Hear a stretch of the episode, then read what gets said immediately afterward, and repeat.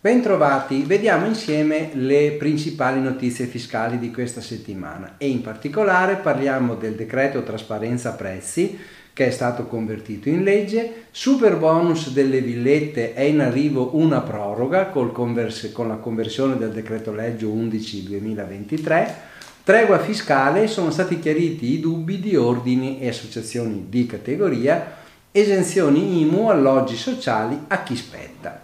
Super bonus villette, proroga in arrivo con la conversione del decreto legge 11 2023. La Commissione Finanze della Camera ha approvato alcuni importanti emendamenti sul super bonus nell'iter di conversione del decreto legge 11 2023 che dovrebbe arrivare il 17 di aprile. Tra le novità c'è la proroga del termine per la rendicontazione dei lavori effettuati sulle unità immobiliari delle persone fisiche, le cosiddette villette, che viene posticipato dal 31 marzo al 30 giugno 2023.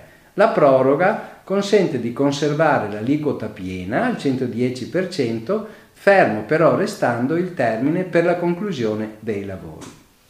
Con un emendamento dell'ultimo minuti si salvano poi le cessioni e gli sconti in fattura relative alle spese da super bonus effettuate nel 2022.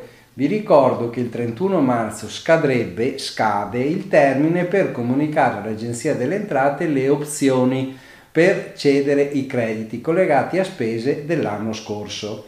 Da mesi il mercato delle cessioni è però ingessato, fermo, perché in tanti non hanno potuto cedere.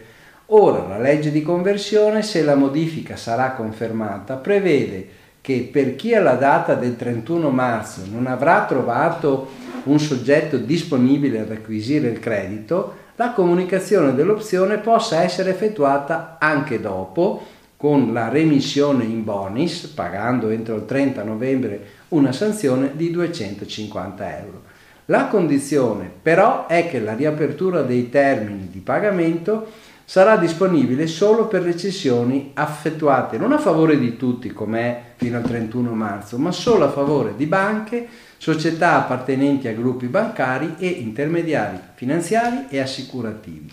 Un'ulteriore precisazione interpretativa riguarda una, con effetto retroattivo riguarda la variazione delle CILAS si prevede in particolare che ai fini del rispetto dei termini legislativi sia rilevante solamente la data di presentazione della CILAS e non le sue eventuali e successive variazioni.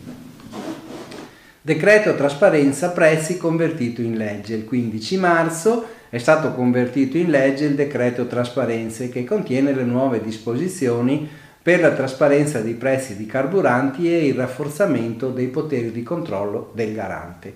Il rinnovo del bonus trasporti per la fruizione del trasporto pubblico e il rinnovo dei buoni benzina detassati per i lavoratori dipendenti.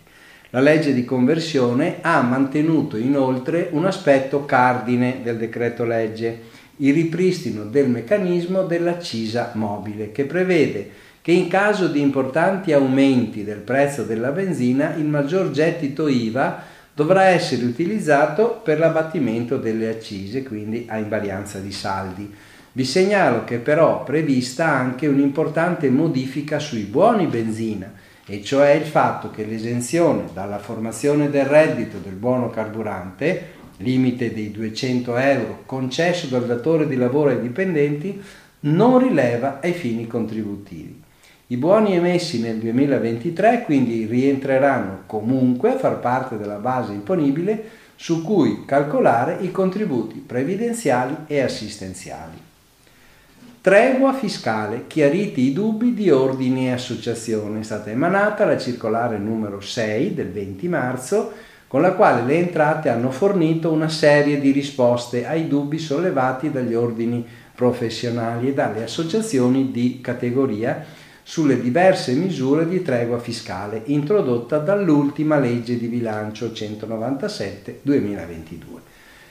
In particolare i chiarimenti riguardano il perimetro applicativo delle norme. Viene sottolineato, ad esempio, che si considera irregolarità formale, quindi sanabile, l'invio delle fatture elettroniche al sistema di interscambio oltre i termini ordinari, a patto che le stesse fatture siano state correttamente incluse nella liquidazione IVA di competenza con relativo versamento dell'imposta. Per lo stesso motivo può essere sanato l'omesso invio dei corrispettivi elettronici regolarmente memorizzati e inseriti in contabilità con liquidazione dell'imposta dovuta. Chiarimenti del MEF sull'esenzione IMU per gli alloggi sociali. Con una nuova risoluzione, la numero 2 del 20 marzo, il MEF fornisce chiarimenti sull'applicabilità dell'esenzione dall'imposta municipale propria IMU per gli immobili destinati al social housing. Dopo un riepilogo normativo di riferimento viene chiarito a decorrere dal 2020 possono godere dell'esenzione soltanto quegli alloggi sociali che rispettino i requisiti previsti per l'abitazione principale, vale a dire la residenza anagrafica o la dimora abituale da parte dell'assegnatario. Inoltre si può pervenire alla ragionevole conclusione secondo cui durante il periodo strettamente necessario all'espletamento delle attività tecnico-amministrative l'agevolazione non viene meno. Il MEF dice che l'individuazione di tale periodo temporale non può essere rimessa alla valutazione dell'ente locale, ma indicativamente si potrebbe ritenere un congruo un periodo di 4-6 mesi. Bene, vi auguro buon lavoro e buona settimana.